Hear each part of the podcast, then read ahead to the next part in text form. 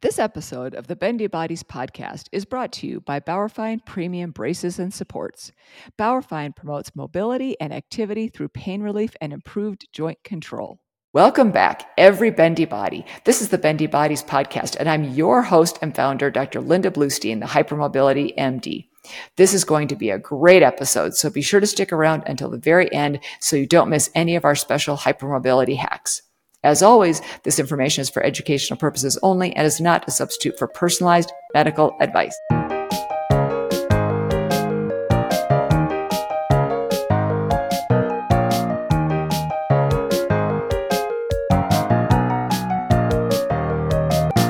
Today, I am so excited to have Dr. Leonard Weinstock with me. Dr. Weinstock is absolutely an amazing gastroenterologist, has published I think 150 papers, if I remember correctly. Yeah. And yeah, and, and, he was and he was um, our guest for episode 34, talking about uh, mast cell and gastrointestinal problems, and that was an extremely popular episode. So I wanted to have him back to talk about some more um, topics that are pertinent to people with EDS and related disorders. So welcome, Dr. Weinstock. My pleasure to be back. Yeah, thank you, Linda. Of course. Of course, I'm just thrilled to get to chat with you. We've obviously crossed paths in so many different places, and I just love it when, when the audience, the Bendy Bodies podcast audience, gets to hear from people like you because they learn so much. So, can you start out by just uh, giving us a little bit of a brief bio for those who, who either haven't listened to episode 34 or maybe it's not fresh in their minds? Okay, well, I've been in practice uh, since 1985 um, and um, took my training in Rochester, New York for eight years, and then came to Washington University uh, for my GI fellowship, and then went into practice with a very busy private practitioner. We did a lot of teaching, and uh, that was exciting and fun. And then uh, the thing that I really enjoyed a lot was doing clinical research. Uh, my mm. partner had a very open, curious mind, and we always had these interesting cases, which either turned into case reports or case series or actual studies. And then I've been involved in my own studies, uh, investigator uh, initiated studies on Xifaxan for a variety of things, including restless leg syndrome, rosacea, and uh, interstitial cystitis. Um, I'm very interested in uh, the extraintestinal manifestations of GI diseases, and uh, starting off with the way that small intestinal bacterial overgrowth hits the body, hits the inflammatory pathways, which goes systemic. And so I've written papers on this and other things. And then started in 2016, I became MCAS aware, POTS aware, and that changed my whole practice. And starting off with a paper in uh, 2018 where uh, a patient had severe MCAS and POTS and got better with a unique set of um, treatment. Um, activity directed at the autoimmune phenomenon in POTS, uh, the uh, pain problems associated with uh, MCAS using naltrexone, and treating underlying small intestinal bacterial overgrowth. So, you know, it's uh, I still continue with active colonoscopy screening for cancer and um, it's a lot to put all that together in one practice, but I'm surviving.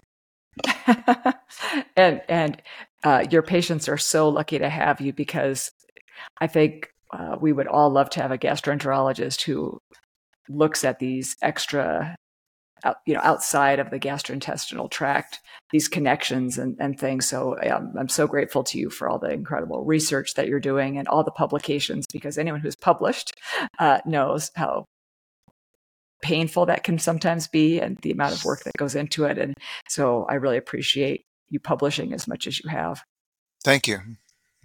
Uh, so can you start out by telling us what um, and I don't know if you said it so eloquently. Was what, did you say extra gastrointestinal extra in, sem- no extra intestinal so outside the gut intestinal. yeah so okay. like for instance uh, a lot of patients with crohn's disease or irritable bowel which ultimately gets diagnosed as small intestinal bacterial overgrowth, have restless leg syndrome.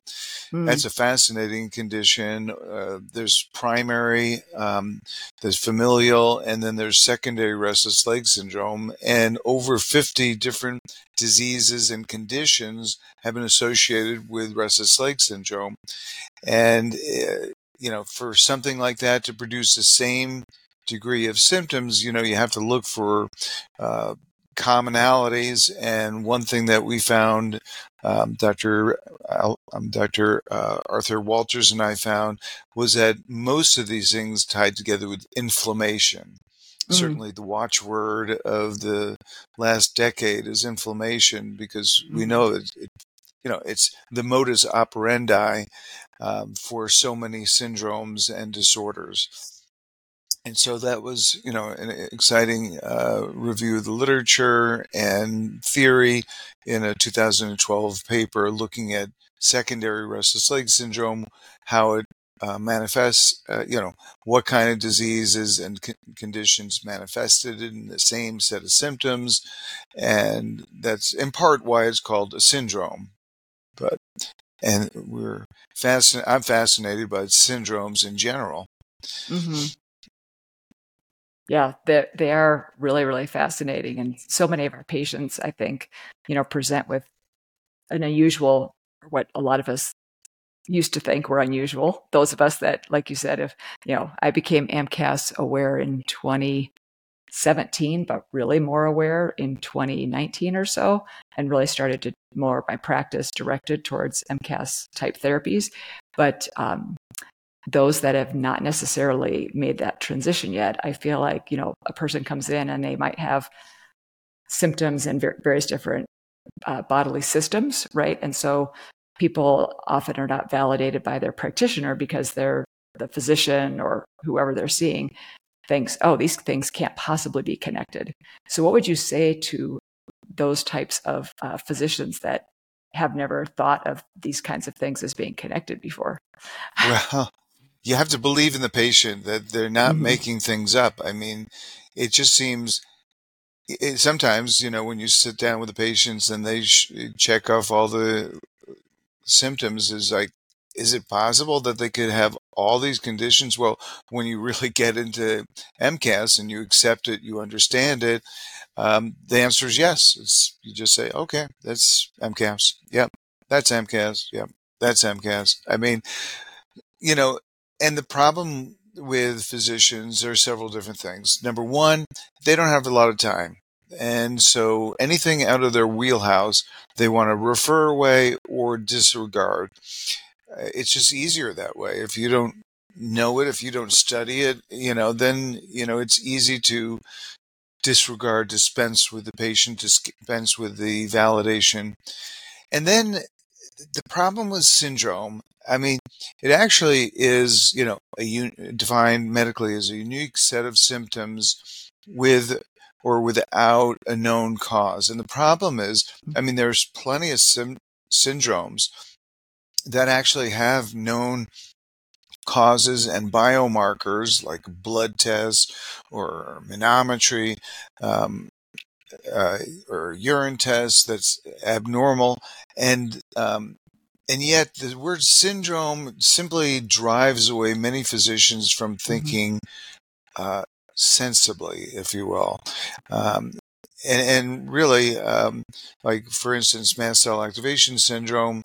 Yeah, we have um, blood and urine tests that can validate the patient as having a disease, if you will, uh, because that's what it is. I, I frankly, now there is a condition called mast cell activation disease, which um, the way it's uh, defined is it's a uh, category of illnesses that include systemic mastocytosis, which is a malignant disease of the mast cells, uh, mast cell leukemia, which is extremely rare disease where pops up in the blood and you can see mast cells in the blood, which in general you can't. and mast cell activation syndrome. So that's the um, umbrella term for those three conditions. But mast cell activation disease, you know, it'd be nice if we could just change uh, MCAS into MCAD of its own right. Perhaps MCAD 1 and MCAD mm. 2 could be mm-hmm. systemic mastocytosis, and MCAD 3 could be uh, mast cell leukemia. But you know, even in uh, small intestinal bacterial overgrowth, irritable bowel syndrome, I like to call um, somebody who's got a positive antibody test um, that forms after an infection autoimmune irritable bowel syndrome. Um, mm. Or more to the point, irritable, uh, more to the point, small intestinal bacterial overgrowth associated with autoimmune phenomenon. So, you know, if we could just zero down to what are biomarkers and accept mm-hmm. that syndrome as a disease, I think people can, you know, understand, doctors and patients can understand it better that we're dealing with the real deal. Yeah, and actually, as you were saying that, I was thinking about the Ehlers-Danlos syndromes, of which there is a biomarker for all but one type. And so it's interesting that we still call it Ehlers-Danlos syndrome like the like the vascular type, for example. It's still vascular Ehlers-Danlos syndrome when it could be vascular Ehlers-Danlos disease because we do have a biomarker for that. So that is really interesting. Right, but but your biomarker is your physical exam. I mean, if you mm-hmm. have the the physical findings, the Beighton scale. I mean, why is why is it still called a syndrome? I, mm-hmm. I don't I don't get it, frankly. yeah, there's a lot of things I don't get. That's for sure. Um, okay, so I wanted to talk specifically about abdominal pain because I feel like this is such a common thing that I see in my patients. I, I definitely didn't appreciate until I started seeing more patients how many people have some type of um, abdominal or gastrointestinal type um, symptoms. So, how commonly do you see joint hypermobility in the people that you are evaluating with abdominal pain? Oh, quite often. Um, first of all, there was a an article out of Mayo Clinic looking at let's say a 20 year period of their hypermobile EDS patients, and 67% had significant gastrointestinal disorders. So, just from that point, let's go back. Mast cell activation syndrome, um, you know, MCAS. I think the majority of patients have GI symptoms. Now, certainly of course, every patient I see has has GI symptoms because I'm a gastroenterologist. They're coming to me for a second or third or fourth opinion regarding their unremitting refractory um, irritable bowel, chronic nausea, um, syndrome, or uh, or chronic constipation or diarrheal disease associated with an underlying syndrome of some type or another, and it often once uh, you know once they've had their two or three colonoscopies, two endoscopies, yeah, that you've ruled out Crohn's disease and celiac. Yeah, something's got to be there, and often I diagnose MCAS, and um, and so it's extremely common as far as mast cells. Um, there's just a tremendous number of mast cells in the gut, um, and that reservoir um, is what reacts to food or um, food allergens most often and can cause pain locally. Um, years ago, there was a study of just IBS patients. Um, this was before, a year before, in fact, uh, MCAS was uh, discovered um, by Dr. Molderings. But in 2006, Barbara, and 2004 as well, is uh, they studied a biopsy uh, from irritable bowel syndrome patients, and they looked for mast cells. And the closer the mast cells to the nerves, and there was more pain, and they also saw tryptase and histamine in the um, lining of the intestine, whether it be irritable bowel with constipation or diarrhea. And uh, this was one of the first times that we really have a, a biomarker or actually a study, if you will, of a mechanism of action that explained some cases of irritable bowel syndrome. So are you saying that in some patients the mast cell and the and the nerve endings were closer together than in other patients? Yeah. So controls, yeah, compared to controls, there were no mast cells next to sensory nail, uh, neurons, uh, whereas in IBS patients they were closer, and the closer they were to the uh, nerves, the more pain, which kind of makes sense. Mm-hmm, mm-hmm. And and you've mentioned some of the co-occurring um, GI symptoms that you see, but can you uh, maybe fill us in on if there's any other oh. ones that? Uh, well, bloating is a big one. I didn't mm-hmm. mention bloating. I didn't mention irritable bowel type symptoms, but that means abdominal pain, diarrhea, constipation, both or just one. Chronic nausea or intermittent nausea is a big one.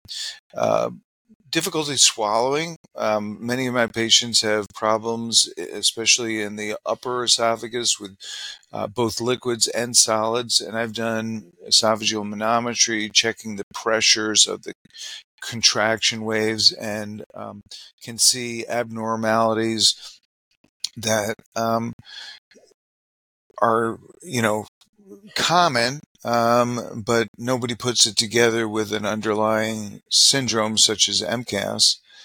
And the other aspect uh, of, of um, MCAS is bloating. And I did a study along with others looking at my patients with bloating. How many patients had small intestinal bacterial overgrowth? How many had dysbiosis uh, as suggested by methane excretion? And how many had a normal test. And so basically, 30% of my MCAS patients with GI symptoms, uh, 87% had bloating, had uh, abnormal hydrogen levels, um, something we could treat, um, reduce the amount of hydrogen and improve, and also reduce the inflammation that activates the mast cells. 10% had methane, and then uh, the rest actually were normal, but they still had severe bloating. And um, I have um, seen um, X-rays on patients with um, acute attacks of MCAS where there's distension, and a lot of times there's just a lot of fluid in the middle of the intestines that just swell things up uh, and excrete fluids uh, into the lining and through into the lumen, which is the channel or the bowel itself. And that's very painful as it stretches, but also it takes up room in the gut. And so this spontaneous uh, bloating is a very common thing in uh, MCAS patients. Is that something that you can actually see on CT or ultrasound? Or? Yeah, yeah. I am preparing a um, manuscript now where a patient um, had multiple attacks. He was undiagnosed of MCAS until I saw him, but his job was to inspect homes, and many of the homes were mm. moldy. And so he'd go into the home and then he'd rush out onto the front lawn, have cramping, abdominal pain, vomiting, um, and sometimes diarrhea. It was a major mess, of course, uh, um, a major problem. And then some of the attacks were so severe that he took he had four hospitalizations, and oh. on each one there was distension with um, mainly fluid, but some air. Uh, and and one of the um, at his third admission, uh, they took him to surgery to look for an obstruction, and they couldn't find anything, no adhesions, nothing. And so um, this is a, a, the extreme example of a patient who subsequently was diagnosed with MCAS. I told him to take MCAS therapy, which helped him, and he wore a mask when he went into homes, but it really was getting out of the environment completely and changing jobs that um, took away the um, mycotoxin trigger that led to attacks of MCAS. Wow, that's an incredible case. I'm so glad you're writing that up because that's really interesting. And I want to um, ask, but also I, I, I, know the answer, but I want other people to hear the answer. Is okay. it always that obvious?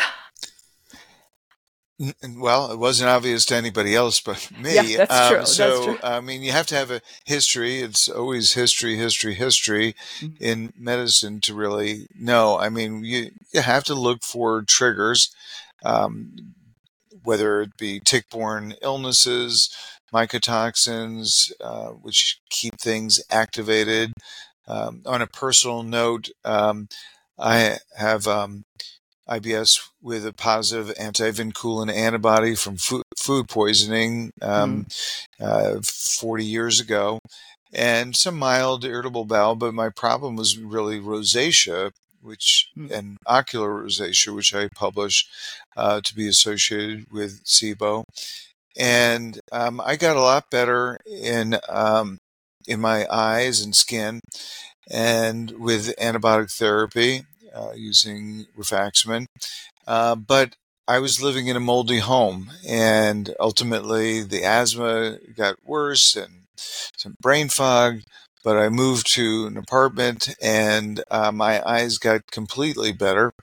Uh, I went back to my ophthalmologist, and every time I had gone, there were abnormalities of my meibomian glands, the things that make tears, and um, and then they basically reversed completely. So getting away from mold uh, really made a big difference, as it's an inflammatory con- condition.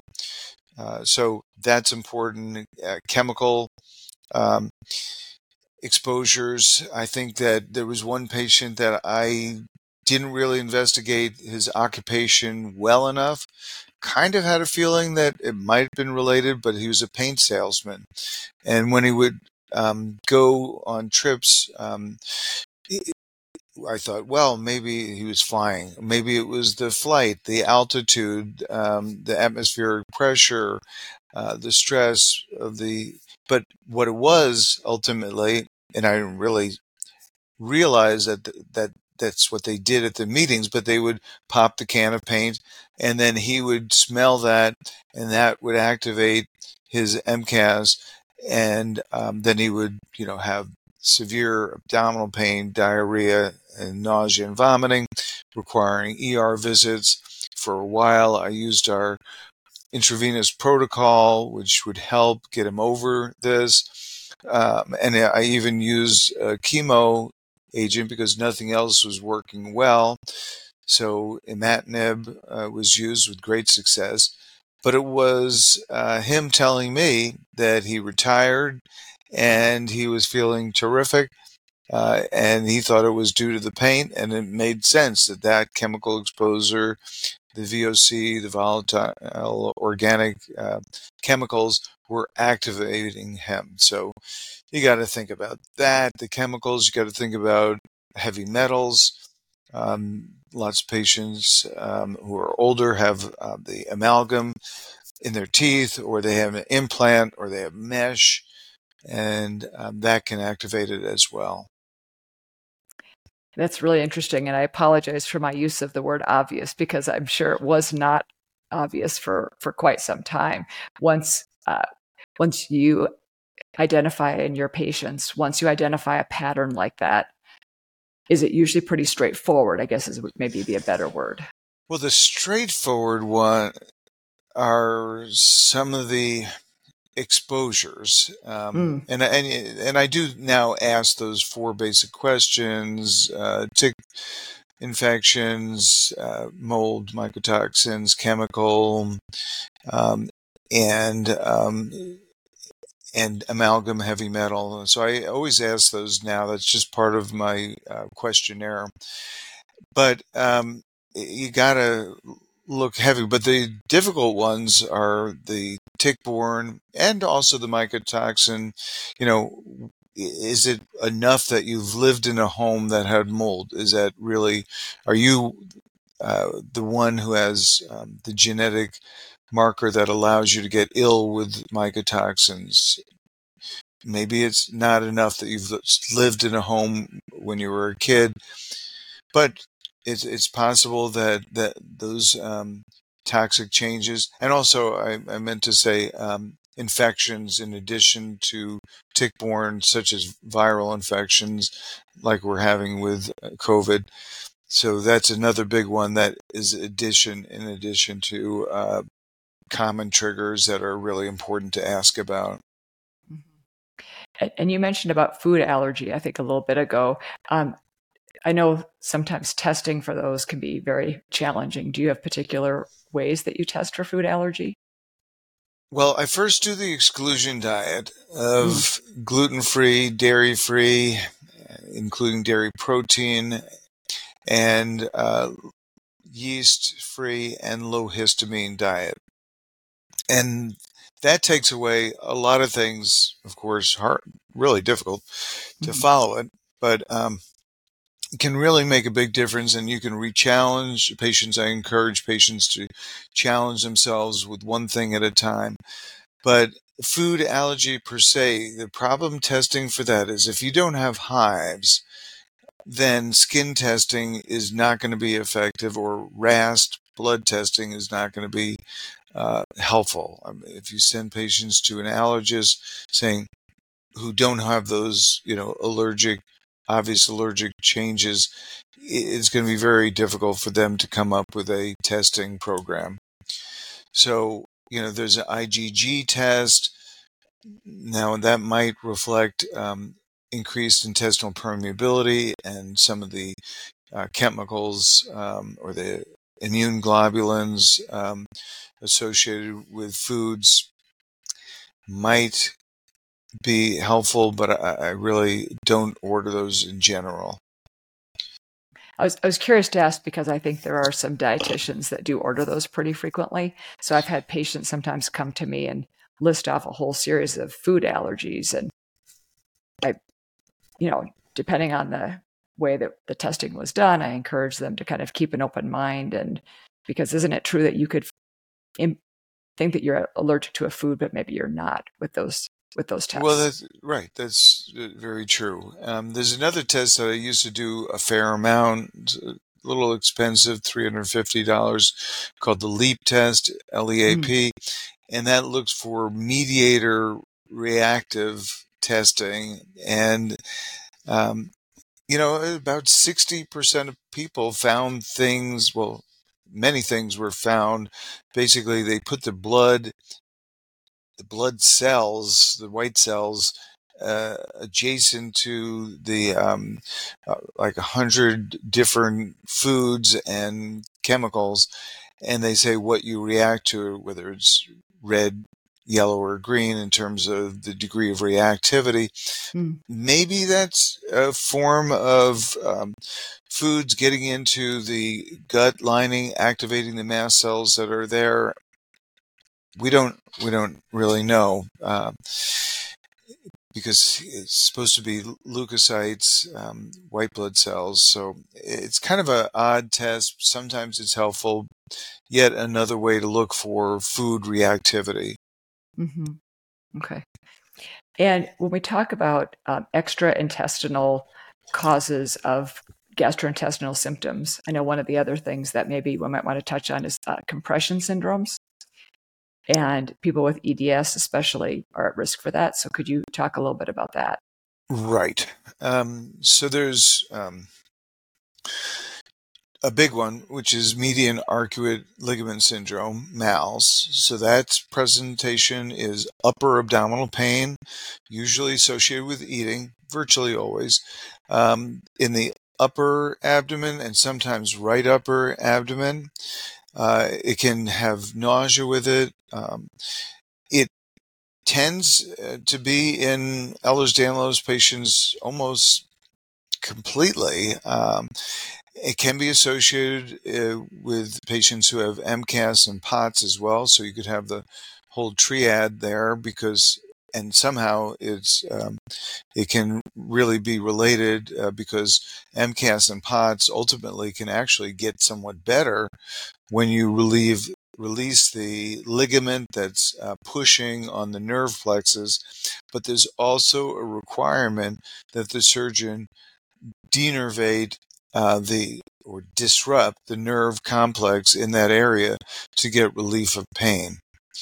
And so, um, that's one of the reasons why um, there's a test that the surgeon wants to see to be abnormal, namely an endoscopic ultrasound guided uh, uh, de- denervation uh, or numbing, with, if you will, with a steroid and uh, lidocaine mixture to see if that takes away the pain for one or two days. And if it does, then surgery can uh, be beneficial. Uh, all too often, though, the vascular surgeons just want to get in there, release that ligament that is pulling up on the celiac artery. Uh, but it's not really the compression of the artery per se, but it's the compression of the nerves that travel along with the artery and are embedded in that part of the body. So that's one of the most um, important things to recognize. Sometimes uh, one would find a uh, arterial bruit, which is a noise uh, of rushing by. Um, whoosh whoosh sound when you're listening to the abdomen and that but that's only about 40% diagnosis uh, generally requires uh, testing with an angiogram or an ultrasound looking to see if there's uh, decreased flow with deep inspiration or expiration. Uh, the um, surgery, again, uh, I've mentioned, is often successful, but unfortunately not always. Um, so it's it can be very frustrating. The other vascular uh, phenomenon that is common uh, is nutcrackers, where the renal vein is compressed. Uh, um, and uh, that can cause blood in the urine and pain.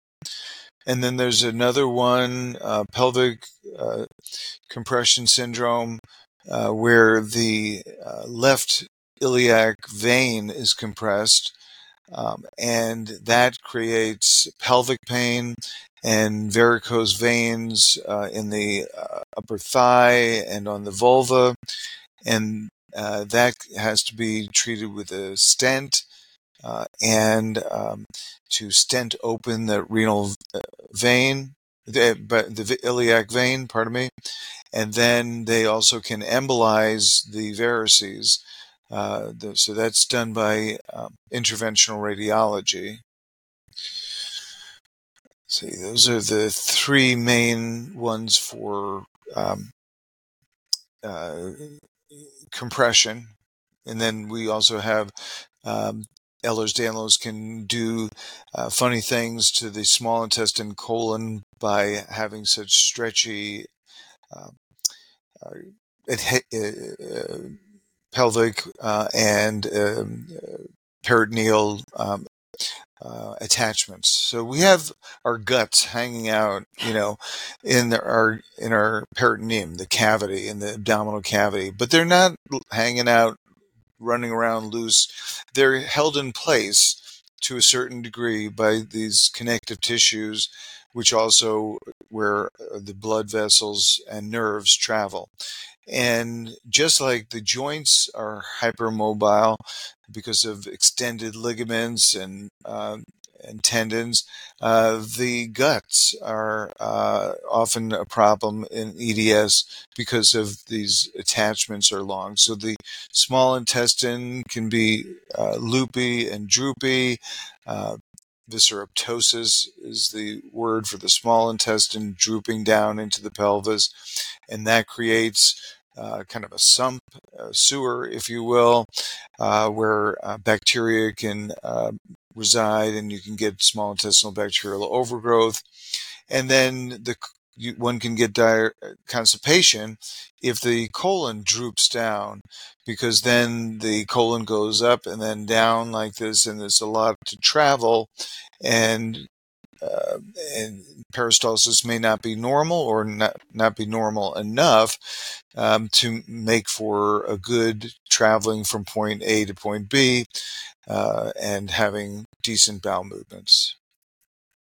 And are there other causes of gastroparesis or slow movement through the upper gastrointestinal tract as well or so we see that in mcas um, it could be due to um, the uh, chemicals of uh, act, activating uh, the um, sympathetic nervous sympathetic uh, sympathetic nervous system so we don't have good peristalsis um, POTS itself um, is a hypersympathetic st- state, and um, you can either have uh, slow movement. So studies have been done where they either show, you know, slow gastric emptying, but they're also um, in uh, same group of patients were a number who had fast emptying. So it, mm. it doesn't always make sense. Okay. And when you're working up these patients, what are the most common tools that you're using to work them up? Okay. Well, first of all, physical exam, um, checking for the orthostatic pulse changes of POTS, uh, the Beighton scale, uh, looking at the heels, looking for the uh, fat uh, extrusions in the heel, and uh, the stretchy skin and soft nature of the skin. Then uh, for MCAS on physical exam, looking for hemangiomas. These angiomas, um, cherry red angiomas, but they're also called hemangiomas, are actually fairly common with aging.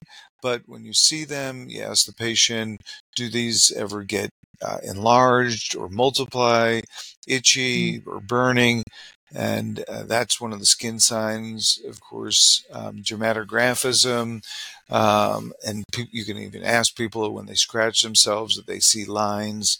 But you can just scratch somebody in the beginning of the exam to see if it comes up, suggesting that there may be increased mast cells in the um, skin.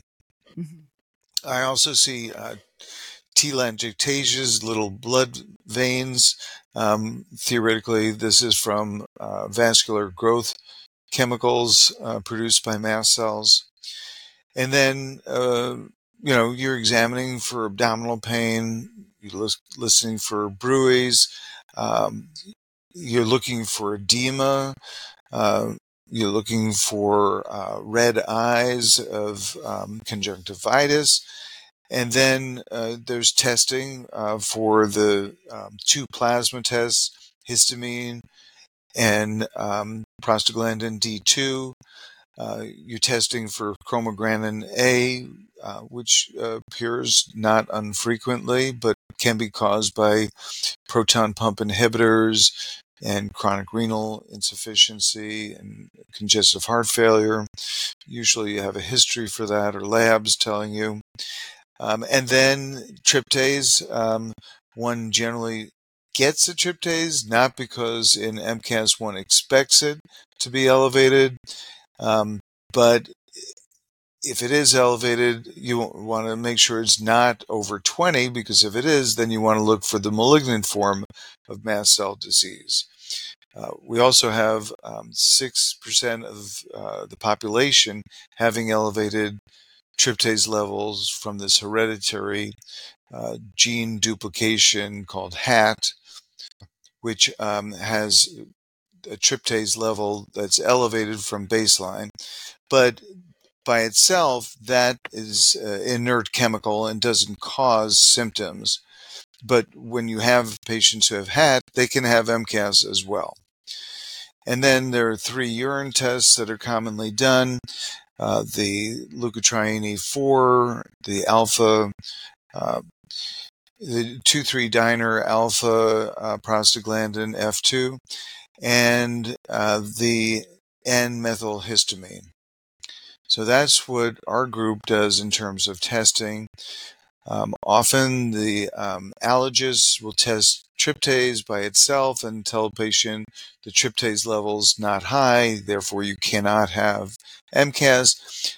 Uh, but they're really not paying attention to their own consensus group where their criteria says abnormal tryptase or tryptase that goes up by 20% plus 2 during an attack or lesser specific chemicals such as N-methylhistamine and prostaglandin D2 or heparin. Um, so, I mean, the problem is many of the allergists look at just the first part of their um, criteria for labs. They also uh, think that most of the patients with MCAS have um, have a terrible thing called anaphylaxis, which is potentially put people at risk for death, but in fact, you know, is relatively rare in my patients with MCAS. And how often do you see positive findings in those lab labs? About seventy percent of the time. Mm. And then the, the the key thing is though is you have this set symptoms, either classic mast cell symptoms in two or more systems. And for some um, studies that we've done, we've actually increased that number for to five systems out of 11 um, that are characteristic for MCAS. And then with mast cell directed therapy, patients get better. That fulfills a major and a minor criteria leading towards a diagnosis of MCAS. Okay. And are you sending your samples to any particular lab or?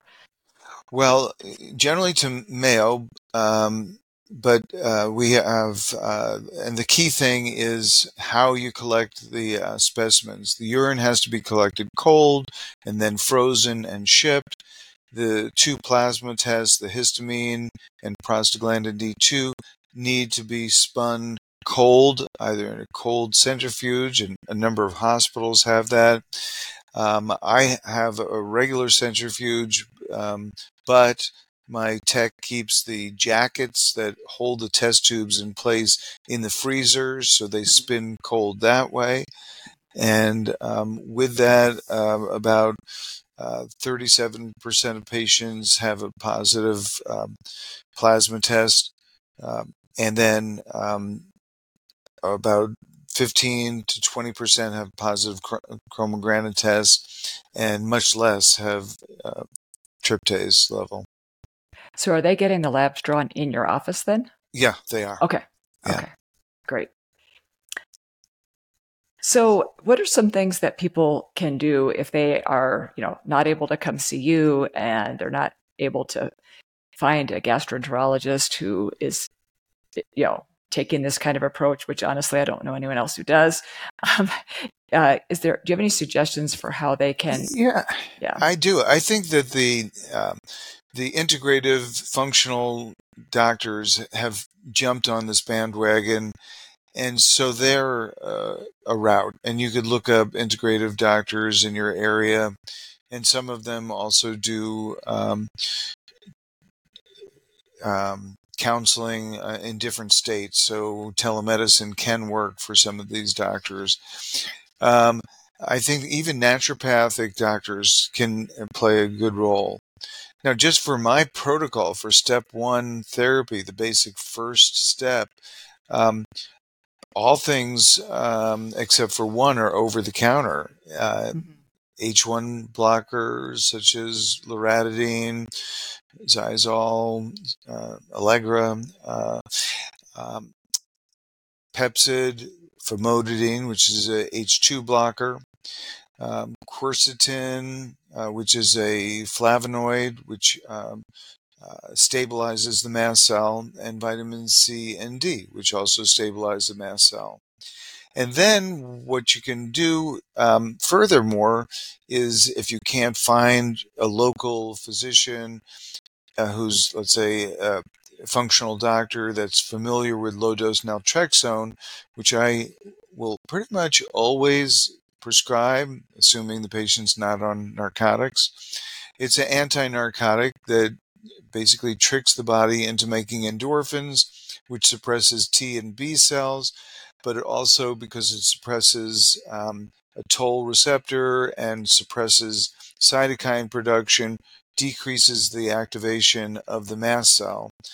So I like that. Um, and there's um, help to get a, a, physician to prescribe that um, you because they have multi um, state licenses, or there's actually uh, very possibly a doctor in your own hometown or adjacent town or state that will prescribe. And you can find that in two resources ldnscience.org and ldnresearchtrust.org. So, uh, in a little study I did of my first 116 patients with MCAS who took naltrexone, 60% had positive effects, 20% it didn't help, and 20% had side effects that uh, made them want to stop. Uh, with the good thing about naltrexone is that if you have a side effect, you stop, which you can do immediately. Uh, it goes away. Uh, so uh, things like uh, you know insomnia, jittery feeling, or vivid dreams are three of the most common things that patients have. Uh, sometimes you don't get that, especially if you go up slowly on the dose. And so I think it's always worth a try because uh, in MCAS, you know, just one drug trying to treat it, it never works because the mast cell has 200 receptors and half of them are activating and uh, therefore trying one drug with one method of toning down the mast cell is not going to do it. It's always a cocktail yeah and, and those are some of my absolute favorite treatments as well especially ldn which i take personally and um, I think it probably has been one of, if not the most helpful thing for me and improving my levels of pain and my quality of life and physical functioning. That's um, great. So yeah, and I and I find it uh, very effective in my patients, especially. I'm sure you do the same thing. If there's a side effect, sometimes if you change up the formulation and you know get get rid of some excipients or something, or you know just use a different filler or capsule or whatever that or or go up slower Down, on the dose or yeah. decrease the dose. Sometimes yeah. could be just enough. Yeah. Yeah. Yeah. So that's a perfect lead in to um, the project that we're working on together. Um, I would love for you to share with the Bendy Bodies podcast listeners what it is that we're up to and um, how they might be able to help. We are up to creating a documentary to bring to light the evil triad, as I like to say, um, EDS, POTS, and MCAS. And what we're going to do is have high quality filming, uh, patient stories, doctors' opinions. We uh, we've stumbled onto this, how it's affected our uh, practices, um, and how we feel like we've been able to help patients and how important it is that this is recognized because um, the problem is is that physicians who get out of med school often don't pick up many many new things. They they are set with a set of um, tools if you will and and basic text learning. Uh, but you know the new things that come out uh, you see periodically and and many times it's because a drug rep comes in and says hey we've got this new drug for irritable bowel syndrome. Um, you know let me show you the studies. And um, and if it wasn't for that you might not have heard about it. Or there's some uh, big companies like kaiser that don't let you prescribe um, medicines other than generic. So you're never going to be able to prescribe something new that's um, out there for a new uh, new disease or um, or a, a, new way to treat the disease. So what we want to do is uh, improve um, awareness and um, and give hope to patients who have it. Uh, again, like you said, You've got patients out there who can't find a doctor. We hope that this will start changing minds, perhaps um, with the other aspect to our movie, which is a educational library to uh, for uh, doctors and or patients to tune into and listen to lectures uh, will be helpful. Um, and then the ultimate goal is that will be able to you know get the program into the first couple of years of medical school where the patient where the doctors have an open mind. You know once you get out into a busy rotation and you're spitting things out in a very uh, mandatory way, then uh, or cookie cutter way is a better way of saying it, then your mind gets closed just because it is easier to work that way. So what are we doing? Um, uh, we're going to post a um, link. It's uh, MCAS Fund, M-C-A-S F-U-N-D dot com, MCASFund.com, um, and hope that uh, we can get uh, contributions or donations, um, no matter how small, uh, would be helpful and appreciated. And um, also to make you and others in your family aware that this is coming down the pike and something that validates what you are experiencing. And I do want to point out that um, you and me, and there's uh, Dr. Dempsey and Dr. Kinsella and uh, and uh, Jill, Jill Brooke, Brooke, yeah. are are the team that's working on this. All of us are volunteering our time, and so I just want to make sure that people know that you know none of us are taking a salary or anything like that for for doing right, this. Right, yeah. yeah. i have donated. Others are donating themselves yeah. um, as well. Yeah. yeah. So we're all donating money and time, and um, I think you know when you start treating MCAS and POTS and EDS, if you don't have compassion, if it doesn't strike compassion and you don't buy it, then it's a tragedy. Uh, and it's a tragedy for your patients and in a way for you as a doctor. Just, you're just not getting it. And what we want to do is for doctors to get it and help their patients. Yeah, because it's really ironic. A lot of people call these conditions invisible, but they're really not. You just need to have your eyes opened. And once your eyes are opened, then you can't miss it. Right. So it's invisible to the doctor. yeah. Unfortunately. Yeah. Um, but I mean, you know, what's interesting sometimes is, you know, you talk to patients about, you know, are you double jointed? That's the fastest way I get to, you know, are you hypermobile? and all of them know that they've been able to do party tricks, uh, but um, they don't necessarily realize it comes with consequences. And so the right. abdominal pain that they're having or the pelvic pain that they're having is a real issue. Um, yeah. No, yeah. no, I, I, I definitely see that. And I, I tell people all the time, stop the party tricks long before they start to hurt, because by the time they start to hurt, it's, it's too late. And, and another point I want to make with these um, syndromes and being invisible is that um, you don't necessarily have to be an expert in order to, if for the for the physicians listening to this, you don't have to be an expert, but you have to have an open mind and an open heart and want to help, because I think it can be intimidating, you know, listening to someone like you who has such deep knowledge of these conditions. But I think most people, most patients, they want to be seen and they want to be heard and they want to feel like you care. And that's the first step towards healing. So I think yeah. if we could do that for them, and you know, we don't we're we, we're not expected to have all the answers or all the answers right away anyway. These people can then start to get more information and and you know learn how to make the referrals or who to refer to and that kind of thing. So yeah, it's funny when I first learned about this, I did a um, grand rounds and at my hospital, and then later at the uh, university for um, GI rounds. And I thought, well, this is amazing. Everybody should learn about it, know it, about it, and, and what it's done is now I'm basically getting all the referrals for it. So it uh, helped me in my effort to spread the word and have people take up the sword to help.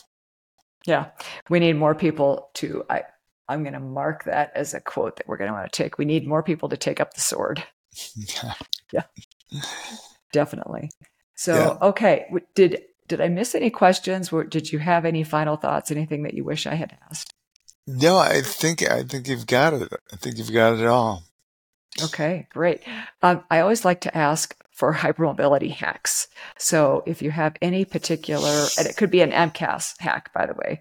Um, so if there's if there's any like anything there that you would like to share, we would love to hear it.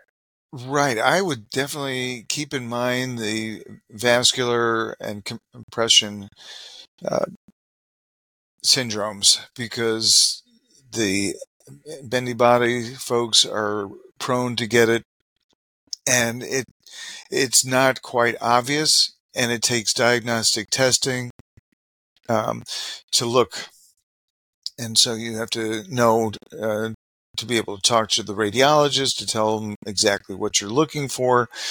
And um, you know you need to ask your doctor you know uh, about what's going on. So if you're an eds patient and you have blood in the urine you got to think about uh, the compression of the renal vein uh, and um, nutcracker syndrome mm-hmm. which causes which can cause abdominal pain right do you happen to know the success rate for the surgeries for any of those at all or Sure well, um, I would say um, in the 80 to 90% range. Oh, so high. Okay. Yeah. Yeah. Really high. Okay. And where can people find you online? Well, uh, my website has a lot of information on MCAS. It's going through um, a new build up, uh, changing from one company to another. So it's not quite where it was, but it will get back to it. But I, I do have literature and lectures on MCAS and um, educational information, including my approach to MCAS, which is a 15 page document um, with specific treatments that can help specific symptoms at gidoctor.net, G-I-D-O-C-T-O-R.net. I am uh, limiting my patients to Missouri because that's the only place I have a license, so I don't practice out of state or do telemedicine. And um, I think those. Uh, oh, I, I, do have things on the internet, uh, YouTube as well. Okay. Okay. Great. And we'll make sure to put links to those things um, also in the show notes so people can access that information. So, okay. Well, you have been listening to the Bendy Bodies with the Hypermobility MD podcast today, and our guest has been Dr. Leonard Weinstock. And Dr. Weinstock, it has been such a pleasure to chat with you today. I am just so impressed with your incredible depth of knowledge, generosity with information, and um, it's just always a pleasure to get to chat with you. Thank you so much, Linda. Thank you for listening to this week's episode of the Bendy Bodies with a Hypermobility MD podcast. Visit our new website at bendybodiespodcast.com, where you can now view guest profiles and show notes with links to products and journal articles. Leave me a comment, sign up for updates, leave a review or a voicemail, and access the podcast on your favorite player all directly from our website. You may hear your voicemail in a future episode where we answer your question or dive into your gracious feedback. Follow us on Instagram at bendy underscore bodies. We love seeing your posts and stories, so be a buddy and engage our community by using the hashtag bendy buddy. That's hashtag B E N D Y B U D D Y. You can also find me, Dr. Linda Bluestein, on Instagram, Facebook, Twitter, or LinkedIn at HypermobilityMD. Visit hypermobilitymd.com for information about medical services and one on one coaching. This podcast is for general informational purposes only and does not constitute the practice of medicine or other professional healthcare services, including the giving of medical advice. No doctor patient relationship is formed. Do not disregard or delay obtaining medical advice for any medical condition you have. Opinions shared are that of the guest and do not necessarily represent the views of the host or any particular organization. Sponsorship of the podcast does not necessarily mean an endorsement. Thank you for being a part of our community, and we'll catch you next time on the Bendy Bodies podcast.